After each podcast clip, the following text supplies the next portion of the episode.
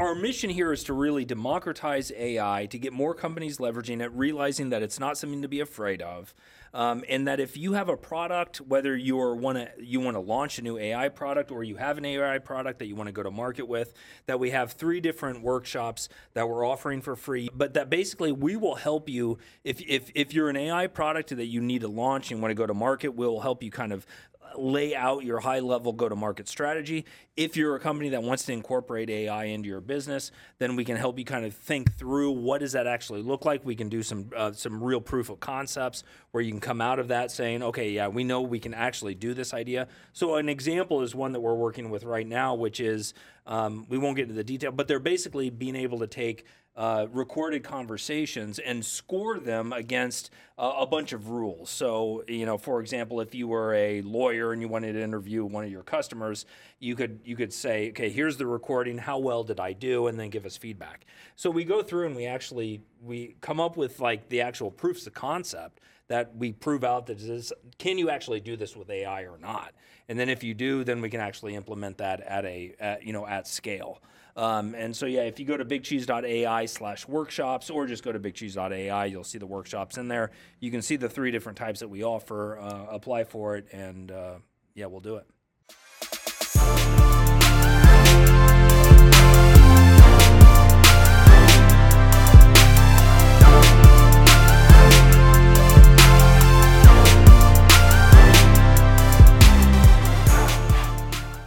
And welcome back to the Big Cheese AI podcast. I'm Andre Hericus, joined by Sean Heise, Jacob Wise, and Brandon Corbin. And guess what? We are all in the same room. And we've been in the same room for 10 episodes, if you guys have noticed. Um, yeah, guys, we're in the same room. New setup, new year, same crew. All right. New um, website. New website. BigCheese.ai. Yeah, if you guys haven't checked these things out, f- subscribe to our YouTube channel at Big Cheese AI. Follow us on Twitter, uh, LinkedIn, Instagram. We're posting a bunch of great stuff. Would love for you guys to give us a follow. But today we're diving into bold predictions for 2024. And I think we got some hot ones. Three coming from each one of the guests. We all get a couple minutes to talk about them and we got to move on because we'll talk about it for like way too long.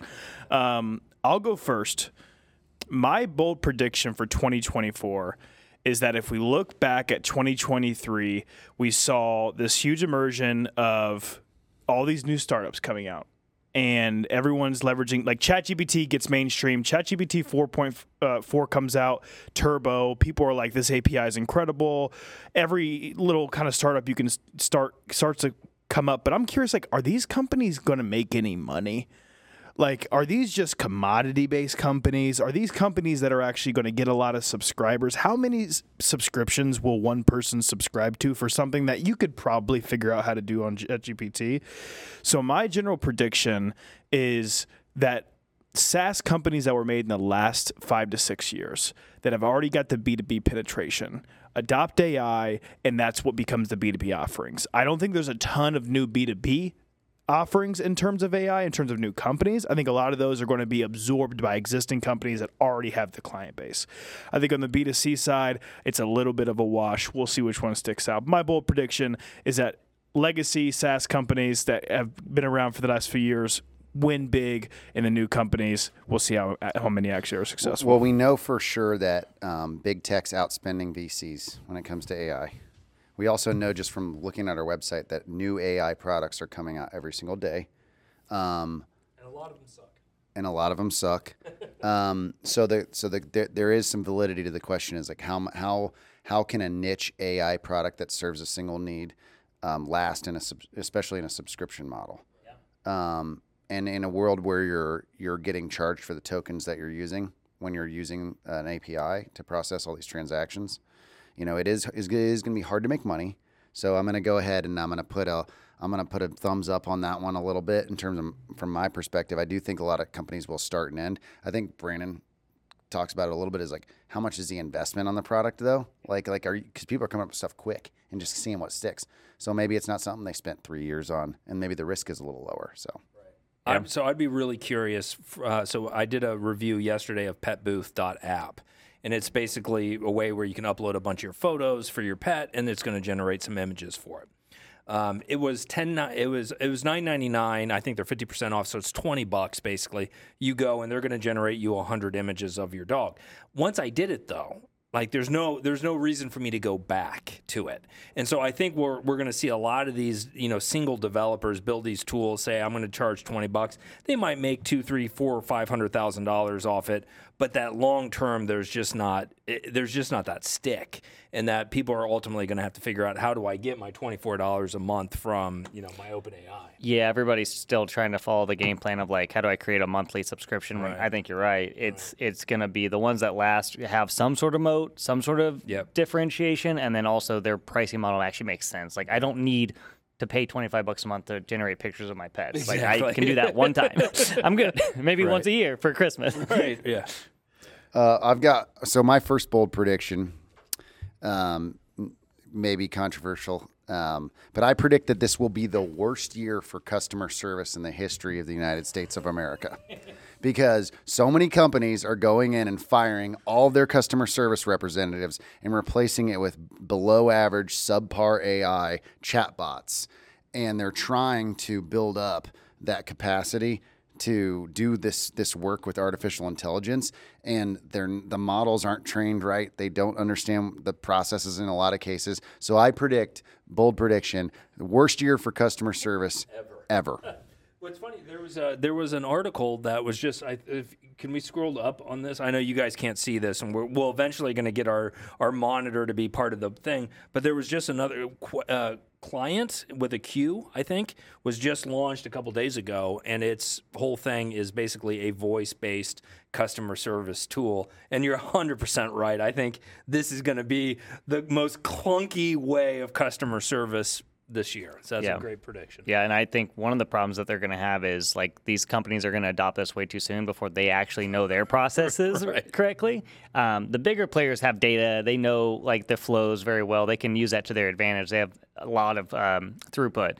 The the medium or mid mid sized companies they just don't have it, and they're going to trip over themselves maybe a little bit. So I, I totally agree.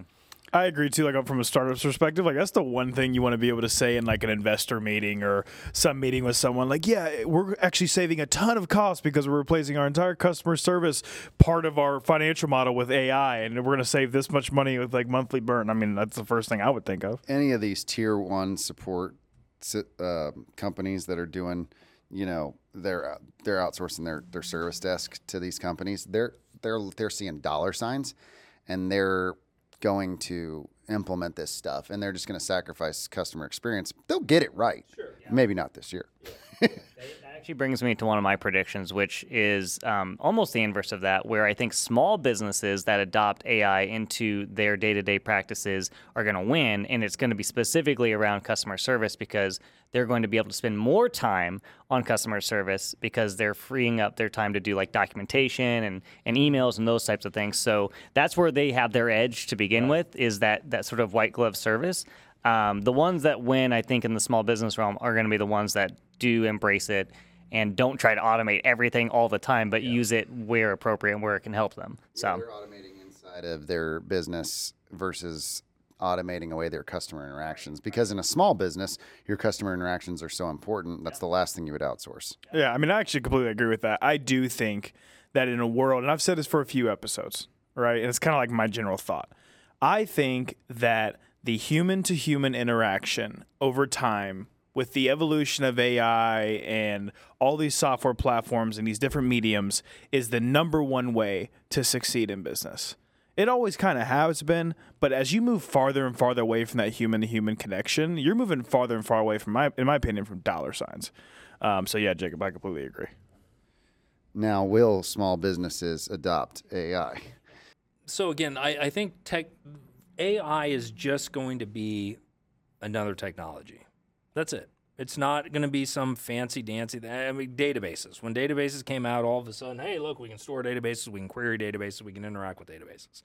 This AI is just another form of a technology that we can incorporate, that we can leverage, that we can use. Right now, it's all super hot and sexy, and everything's like, oh, all AI all the time. Yeah. But in reality, it's just another technical implementa- implement implement implementation.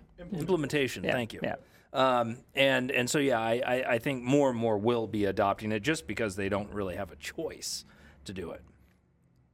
Yeah, I, I think on the on the small business side that you're typically the small businesses that leverage technology faster. From what I've seen in small businesses, like I've seen companies that are in like a blue collar industry, for example, and they're applying like some traditional white collar um, growth and operations and sales that just are completely outpacing everyone else. But I think it gives everyone in the small business realm uh, that advantage to excel, to have elite operations because you can have use the power of AI. I mean, I think it can at least help you get there faster. This so I've got three predictions. Uh, mine go from obvious to you're crazy. Uh, the first one being that um, AI. So and and I I know I've been kind of a naysayer that AI is going to be hurting people's jobs and all of that stuff, and I'm like, yeah, it's not that big of a deal. Uh, the more I've been thinking about it since we've identified that we need to do this uh, predictions thing, is that I think developers are going to be hurt by AI. Only American, United States based developers. And the reason being is that American, US based developers need their $150,000. One makes more money than America. Exactly.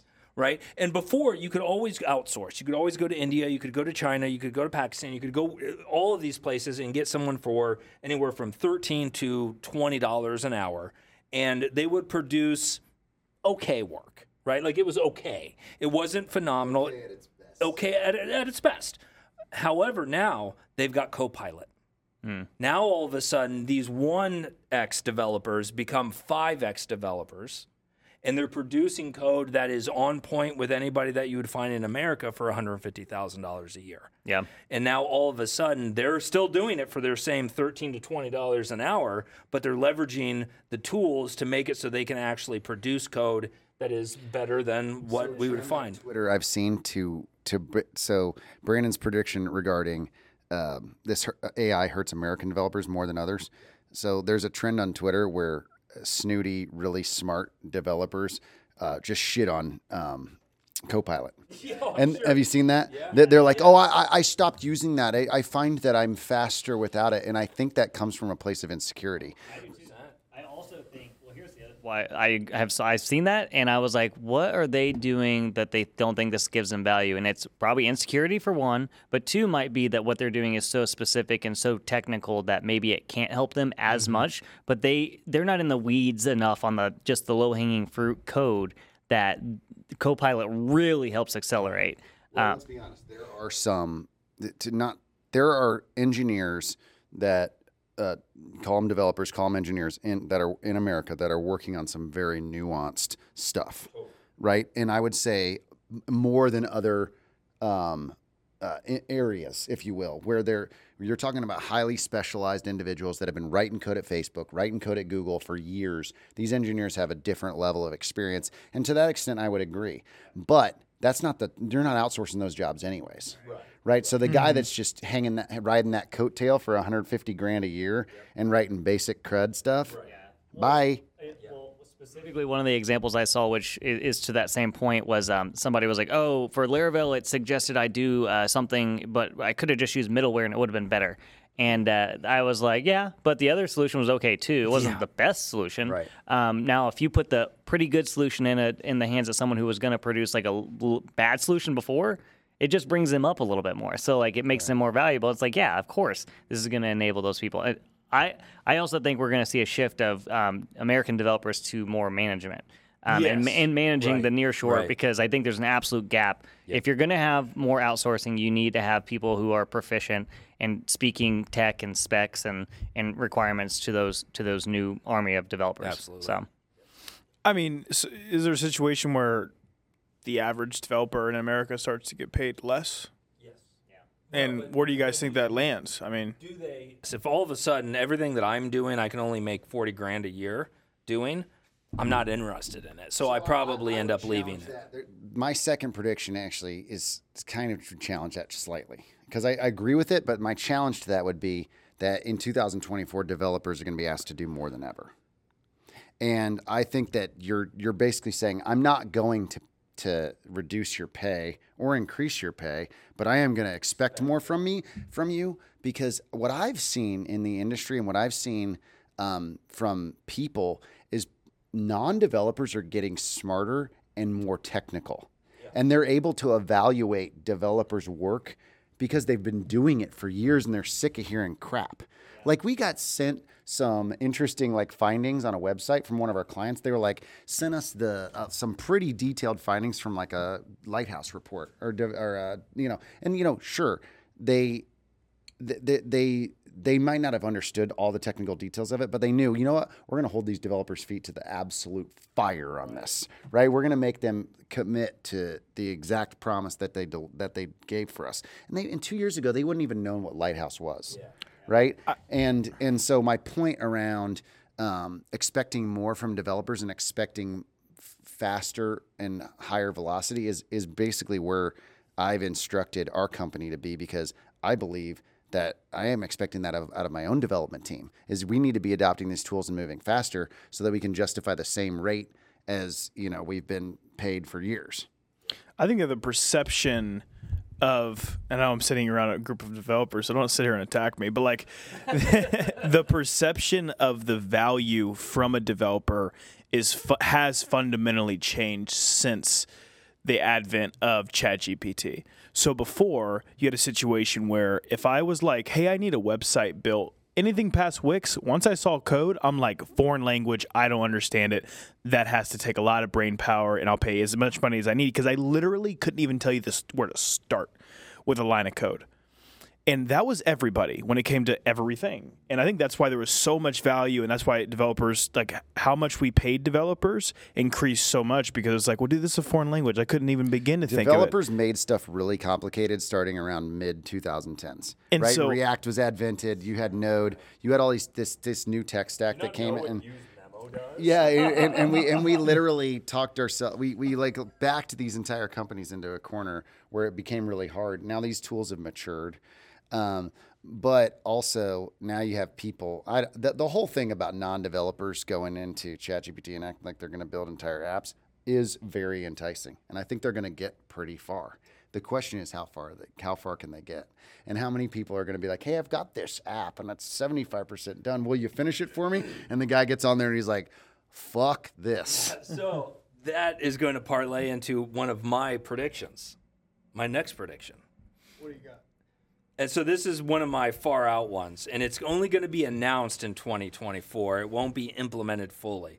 It's going to be a new programming language that will be based on an, a large language model that will do the compilation. There'll, there'll be two parts. There'll be a compilation level, and then there'll be a runtime and that it will be a more of a natural language writing style where you can just go in and kind of describe what you want and it's going to be compiled down and it's going to be able to be compiled into different languages and there will be the, the both the compile and the, the run times Yeah. that will let you do it a no code platform and, and a traditional just you know programming language. Oh, like think of AppleScript, right? AppleScript did try to be like this natural language, like tell Finder to click this button, you know. But now we can do it with large language models, and it doesn't have to be syntactually perfect, Yeah. you know. Yeah, And- pseudocode decoded. I was saying when you were talking about like, Uh, I agree. No one should, non-coders shouldn't go to ChatGPT and try to write a whole Right. application. There's just too much knowledge gap that it would take you forever. It wouldn't make any sense. Get started, ideate, whatever. But that is what came to mind for me. was like just better building block solutions or what you said, a natural language interpreter that actually can compile down to code. Yeah. And then give it to somebody to take it to the finish line. But Right. I think that's a great prediction. know. I Yeah. say that, and I think that you we also underestimate the persistence of human beings and the and the things that they can create. And I think that there's going to be some, especially the younger generation, that are going to learn this stuff by using ChatGPT. Night, I was like, ah, I'm gonna, I want to build something with Rust. I constantly am like, I'm jealous of Rust developers. I follow them on Tik Twitter. They're so cool. I'm like, you guys, the crustacean people. Um, It's so performant. so look how fast it is. You know, I use Hyper for my terminal. So I'm like, all right, I'm going to build a Rust application, and I and I decided I'm going to use Cursor, the the new IDE that's based on VS Code, but it's got all the AI stuff kind of built into it. And so I'm like, hey, I want to write this, and it starts doing it, and I start kind of getting it figured out. And then I get an error, and I'm like, hey, tell me about this error. And it's like, oh, well, yeah, you need to use this. So I go and I use this. And then it's like, oh, no, that problem with your version of React, it doesn't work. You need to use this, which was the original problem. And I just got into this infinite loop, and I was ever, never able to figure it out. So we're still far away from it being to a point, because again, I'm, I think I'm fairly technical. I think I'm fairly smart when it comes to the code, but I could, I could not get the all I'm trying to do is resize this browser window. Are we accidentally going to generate uh, uh, an entire generation of incompetent programmers Oh yes. that have no fundamental knowledge No, whatsoever? so I think there's gonna, I think there's gonna be a division, right? And I think you're gonna see that the, the the people who are like the PhD mathematicians, like the people that work at Prompt Privacy, these are like a level of nerds. You, yeah, you, expect you guys to start sending checks. but you can't even comprehend how nerdy these guys are. But they're writing stuff that's just like I can't I can't do. Again, I'm a builder. I take stuff from smart people. I take some of my designs, I group them together, and I've got a product. Right? These guys are writing the super low level like mathematical stuff. Yeah. it just blows my mind. Those people will their their salaries are going to go up. They're going to be the ones that are making the the you know nine hundred and fifty thousand dollars a year at at OpenAI. Right, and then then donkeys like myself who are just gluing together scripts uh, are just going to go from our, our 150 down to 30. That's my guess. Yeah. Yeah, no, I, what I was going to say on that was, um, you know, abstractions have existed for a long time, right? Every every new thing, new language is another abstraction on top of the others, and I do think like the old guard is always thinking, well, they're all going to be dumb. Right. Well, yes, they're not going to know the fundamentals as good as the one before them, um, but they'll be able to do more with less and, and, and get further down that line. So, you know, so it's it's going to be more commoditized. These things happen. Um, programming becomes if more people can do it, more commoditized. But what are you doing with it? What value are you now driving to that business that's asking you to do the thing, or what businesses are you creating? Right. Um, so Yeah, no, I mean the, the direct correlation I see to the point with like, are these new this next generation developers like not going to know anything? Uh, probably not. But it reminds me of this situation where I'm driving in the car with my grandfather, and I'm like, I need to go to X address wherever the heck we're going. And he's like, oh, that's off this street and he, oh, the crossroads of 16th and Meridian, and it's all based off Washington and, and Michigan. I'm like, oh, what's going on? He's like, you don't know? How do you not know the the way the roads are set up? How and I'm like, city was structured. yeah, how the city was structured. It's like, of course, I, I have no idea. I type it in my phone. I, I always have my phone. When would I not have my phone? If I didn't have my phone, then I don't know. You know what I mean? And so it was a situation where he was like, he, he had a generation that literally knew the entire road structure of Indianapolis, and they thought, well, how the world could someone else not There's know North the road Street, structure? There's East Street. There's West I have Street. no there's South idea. I put it. blocks I each put it in my Google Maps, but it's like we didn't need to know it, but the computer did it for us. But like, it's not like we can't drive, but we don't know the directions anymore. And so, But you th- didn't you'll- need to, is the point. You didn't need to. And so I think the situation will be like they just it's not that they won't know it. They're not going to need to know it. That's going to be the difference. So until we have a uh, an e, uh, what what are they called where the sun blasts a bunch of uh, particles, and it basically is just going to wipe out our entire electrical. Oh, grid. yeah, yeah, yeah, And then all yeah. like we're all we're like, you don't need to worry about how to do math. We've got calculators, you know, Yeah. or you don't need to worry about this because we've got this technology. Then all of a sudden we have the great reset that wipes us all back out and we become cavemen again. yeah. Um, that yeah, that's going to be kind of a problem. Yeah, that will probably be bad if we all go back to being cavemen. I think we're going to be out our hundred thousand dollar jobs for sure. prediction goes out to Steve Jobs, and it's in 2024. Based on my experience, in 2024, skeuomorphic design is going to make a big comeback. It's starting to pop up. And Oh, and I've it, seen and more and more. and here's the reason: skeuomorphic design takes more time, and it's it it requires uh, a skill set from a designer's perspective that doesn't always exist. The reason why things got flat is because no one knew how to do skeuomorphic responsive. Right? They're like, oh, it's mobile. It has to be a green box, right? Uh, um, and it can't have any any shape to it. And skeuomorphic design is you design things that that appear appear like other things in the real world. Well, AI is trained on images that are from the real world. So when your people are going and getting design inspiration from AI tools that are trained on real world images. And so that's why when you when when I, we go do a lot of this research on DALL-E and we're saying, "Hey, give me an inspiring design or in this it's all skeuomorphic because it's based off of the real world. The the pictures they're not taking pictures as screenshots of websites. They're using they're thinking and they're thinking about actual real world physical interactive elements. And so I think combination of the way that AI image models are trained and the way that AI is augmenting design, you know, uh, inadequacies uh, or i- design shortcomings, right, uh, or capabilities that designers don't typically have. I think that I think you're going to see a big resurgence, and I think that's going to increase. I think that's going to create opportunities for de- for for you in in my business, which is the kind of UI UX design and and and UI development. I think you're going to see a lot of really cool UIs get built this year. What's skeuomorphic? Let's It's, let's it's skeuomorphic is designing things that look like real world things. So like the the first iPhone came out with a it had a books app, right? And the books app wasn't just a tile of thumbnails. It wa it looked like a bookshelf. It's UI that's matching the real world. What's kind of it? So so we went. I think it was iOS six to seven. Seven became the flat, right? Where Jony Ives came in, he took over because they Apple kicked out whoever. Uh, I can't remember his name, but he was the guy who was kind of pushing a lot of the skeuomorphic stuff.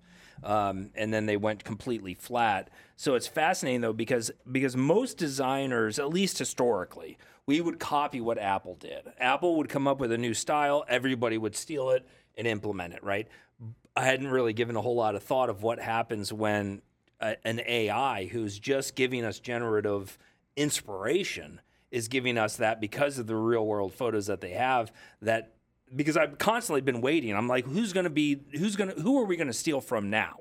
Right? Because Apple's producing stuff that's pretty much just mid. Like everything that they're producing is, I mean, it's fine. It looks good and great, but it's not like that transformational jump that we used to see where we all of a sudden go from like a 640 by 480, I'm dating myself, to this beautiful design and they've got drop shadows. They've got this like glossy buttons and stuff. Where it's like, oh, we're stealing that. Apple perfected mobile UI with with with what they did with their design system, and now you're seeing it, and um, you're seeing it in their in their modern development platform, um, Swift UI. That it is unbelievable what you what you can do with literally just their UI components, and they you know Steve Jobs had the really novel concept of making the UI thread take precedence. So they built this this operating system that when you press a button, that freaking thing presses, right? And then they coupled it with a design system that had so much research put into it. So it's so hard for them to do anything that isn't just this is the proven best way.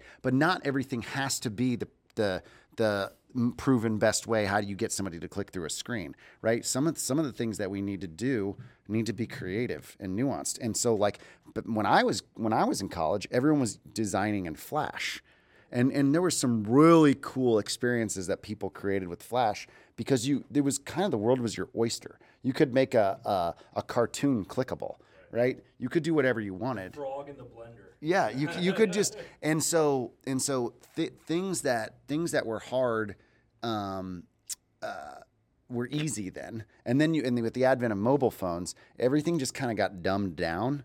But now I think you're going to see a resurgence because of just the just the ability for us to like like like I said earlier. People are going to ask more of us. They want to see some cool stuff. They're like, "Hey, you've got all this time on your hands because ChatGPT is writing all your code. What what can you do that was cooler than what you used to do?" I truly think that um, in 2024, Google is going to be the one that comes out the victor, and we. It, I just think that they have too much data. It, they have too many smart engineers. It's just too much product, right? Like they're in our emails, our calendars, every everything that I think AI is geared to help us with from a productivity perspective to a consumer they are touching, right?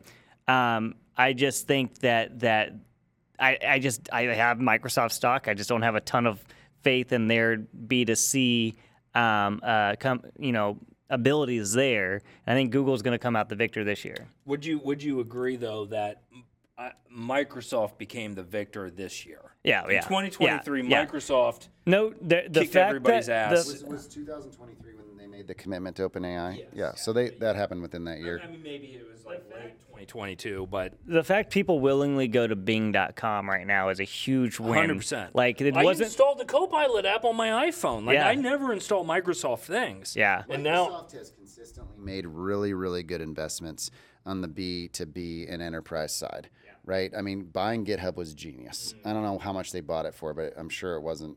I'm sure those guys made a ton of money, but it's that they bought literally all the code, right? And then you're talking about the investment. source code they bought. I mean, they literally bought it. I'm sure there was some sort of thing that says they own it. Um, and then th- the OpenAI investment makes a lot of sense. But um, as long as Google can make Google Drive searchable, then I'm good. I'm good. I'll, I'll totally vouch for your prediction. Just change the UI to be slightly better as well while you're there. Brandon, what's your next prediction? Um, a new AI device that's going to come out. So we already know that that that Sam Altman has has hired Jony Ives, so Apple's former design aficionado, uh, his company Loveform, to generate a new AI device. I think it's going to be a watch. Is my prediction. No, one- they they haven't announced what it's going to be, but so you have Humane AI pin, which is a little pin that you can wear that Yeah. like you can and it like displays it on your hand, Yeah, like the what- UI. You're like beep, beep, beep, and you can like interact with it and take photos. I'm like, well, my fucking watch does that too. Like, Yeah. like I don't need to have like a little pin on my chest. I can just use it on my watch. So uh, what what Tan Tang, I think is his name. He was a former VP of design for uh, uh, iPhone and Apple or an iWatch. Jony Ives just plucked him from Apple and he's now at Love Form. So I my my guess is it's going to be a watch interface that will be OpenAI powered that will let you basically do everything that you can kind of do on a new phone. Yeah. Uh, I don't think it will be a phone. I'm sorry on a watch, but I don't think it will be a phone. I think it will be a watch. My final prediction is that um, that so Builder.io, Builder.io is a product we use, and they take uh, uh, um, text to code, text, you know, and they do just a pretty good job of it, you know. Um, but they have a whole article on how they have a whole chain of, of models that input comes in, and then it takes these 10 or 20 steps to get you that output. I think 2024 is going to be the year of the the multimodal, so lots of different ways of getting input into it, images, text, all that. But we're going to have um, this uh, explosion of, of very purpose driven products that are way more specific, but they're going to get way better because there's so many different actions that are going on um, behind the scenes. So hitting an API and getting some content, doing you know, so all the things that are required to do more nuanced work. We're going to start to see some of those products um, emerge in 2024. Yeah, Builder.io is an interesting product because, like you said, it, it there's so much to it. Like it's an example of a product that I would say is is almost mind-boggling how much there is to it. But you, but you're in you're in the Builder.io UI, right? You're in that interface and you're doing whatever. Why can- is it not in VS Code? Why is it not in your development tools that you're already using? We've been using it starting in Figma. Um, Oh, and so you, go can from Figma you go to from- Builder, Yeah. and then it generates, and then you take that into. Yeah. Yeah, there's pe- I haven't gone down that path, but there's pieces that yeah, it's it's not just sitting. It's it's definitely got its hooks into different places. Um, they call th- that that I guess that product in general is just one of those things where you open it up and you're like, this looks like it would have taken years to build, and it w- didn't. You know, it, it took less than a year to build, right? And it's by one of those 10x developers on Twitter that literally was an influencer, made up made a bunch of videos on how to write awesome React code, and next thing you know, he's an AI engineer building AI products. So to Jacob's point, I kind of agree. I think there's I think that there's definitely going to be like some super products that come out for niche for niche reasons. For niche reasons, I think you'll probably see it in music, code. Um, you'll see it in video. There's probably going to be some. You're probably going to see some of these micro products that evolve into major major software releases that have kind of a transformational impact on whatever industry they're built for. Pika. I think I think Pika Pika Pika is going to be like if I was a betting man, I would lean into to Pika being kind of that next that next evolution. Right now, they're only generating you know what is it, eight eight second videos or whatever. Yeah, but if you go to bigcheese.ai, you'll see that our hero image is a bunch of big ass cheeses flying through space. Did- and I literally just went to Pika and it was like, just give me 3D, you know, cheeses flying through space, and it generated that image. We'll get to a point by the end of the year, I bet, that you'll be able to produce, you know, 30 minute videos. Well, did you see Legos commercial? No. They uh, we'll have to share that in the show notes, but they produced a um, a commercial using AI. I forget what tools. Really? They probably a handful Was of it tools. as twisted as like the pizza commercials where people were like, "Whoa!" I You thought know? it was great. Okay, It was all right. great. Um, you know, and and so we'll share that. But yeah. you know, you're I, I totally agree. Like those products are gonna get way better. And and uh, the other reason I think that the smaller chain, less l- large language models is gonna be key is because cost. Um, for me to use OpenAI for a handful of tasks a day is very cheap, but to but to use that in a product for millions and millions and millions of requests is not only slow, um, but it's super expensive. um, it may be a magical bullet that can do a lot of things very well, um, but yeah, it's it's slow and expensive. So I would say my last prediction for 2024 is that we hit 1,000 subscribers. Wow. And we've got our first sponsor by the end of the year. Sponsor. Yeah, first sponsor. If Pay you up, uh, haven't- Prompt. We're, we're Prompt Privacy is a fantastic platform. You guys should all We're go sitting use at it. 157 subscribers. We have today. 157 subscribers. That's another one that I'm leaning into. It's Vectara, by the way. So if you're looking for an interesting search uh, solution, Vectara, V E C T A R A. section on our websites that's the industry AI leader for each industry, and we link to their product. Like the video, the video industry leader, Pika, the audio, Sony, Suno, or whatever. I love that. I, I was just overwhelmed the other day. You should. You should do that. you might have a promising career in that one day. I was just looking at our weekly, and I was like, "Oh, that's cool." And I get shiny ponies. You know, I'm like, "Oh, that's cool. That's cool. That's cool." I'm like, "Good God, how many things can I look at every day?" But I like that idea. Yeah. Yeah. Also, we do have some a really cool offer for our listeners that check out the podcast. Um, the weekly, weekly Big Cheese kind of evolved into this idea of the webinar, or the webinar of It's called a workshop, you the- fucking the Gen Z goddamn prick. Workshop. We want to work with you on a shop. Um, we are introducing this new thing called Big Cheese Workshops. I'll let Brandon dive a little bit deeper into it, but these things are completely free and can add a ton of value to any organization, startup, mid-sized, large company. Um, Brandon, why don't you dive a little more into it because this is actually a really cool opportunity. Uh, so so basically the whole the whole angle here is is that uh, our mission here is to really democratize AI to get more companies leveraging it, realizing that it's not something to be afraid of, um, and that if you have a product, whether you're want to you want to launch a new AI product or you have an AI product that you want to go to market with, that we have three different workshops that we're offering for free. You do have to apply just because you know we don't have all the time in the world to be able to do constantly free workshops. Um, but that basically we will help you if, if if you're an AI product that you need to launch and want to go to market, we'll help you kind of lay out your high level go to market strategy. If you're a company that wants to incorporate AI into your business, then we can help you kind of think through what does that actually look like. We can do some uh, some real proof of concepts where you can come out of that saying, okay, yeah, we know we can actually do this idea. So an example is one that we're working with right now, which is um, we won't get into the detail, but they're basically being able to take uh, recorded conversations and score them against uh, a bunch of rules. So, you know, for example, if you were a lawyer and you wanted to interview one of your customers, you could you could say, okay, here's the recording. How well did I do? And then give us feedback. So we go through and we actually we come up with like the actual proofs of concept that we prove out that this, can you actually do this with AI or not? And then if you do, then we can actually implement that at a at, you know at scale. Um, and so, yeah, if you go to bigcheese.ai slash workshops or just go to bigcheese.ai, you'll see the workshops in there. You can see the three different types that we offer, uh, apply for it, and uh, yeah, we'll do it. Everybody, this is the Big Cheese AI podcast. I'm Andre Hericus, joined by Sean Hayes, Jacob Wise, and Brandon Corbin. See you guys next week, and let's see what happens this year.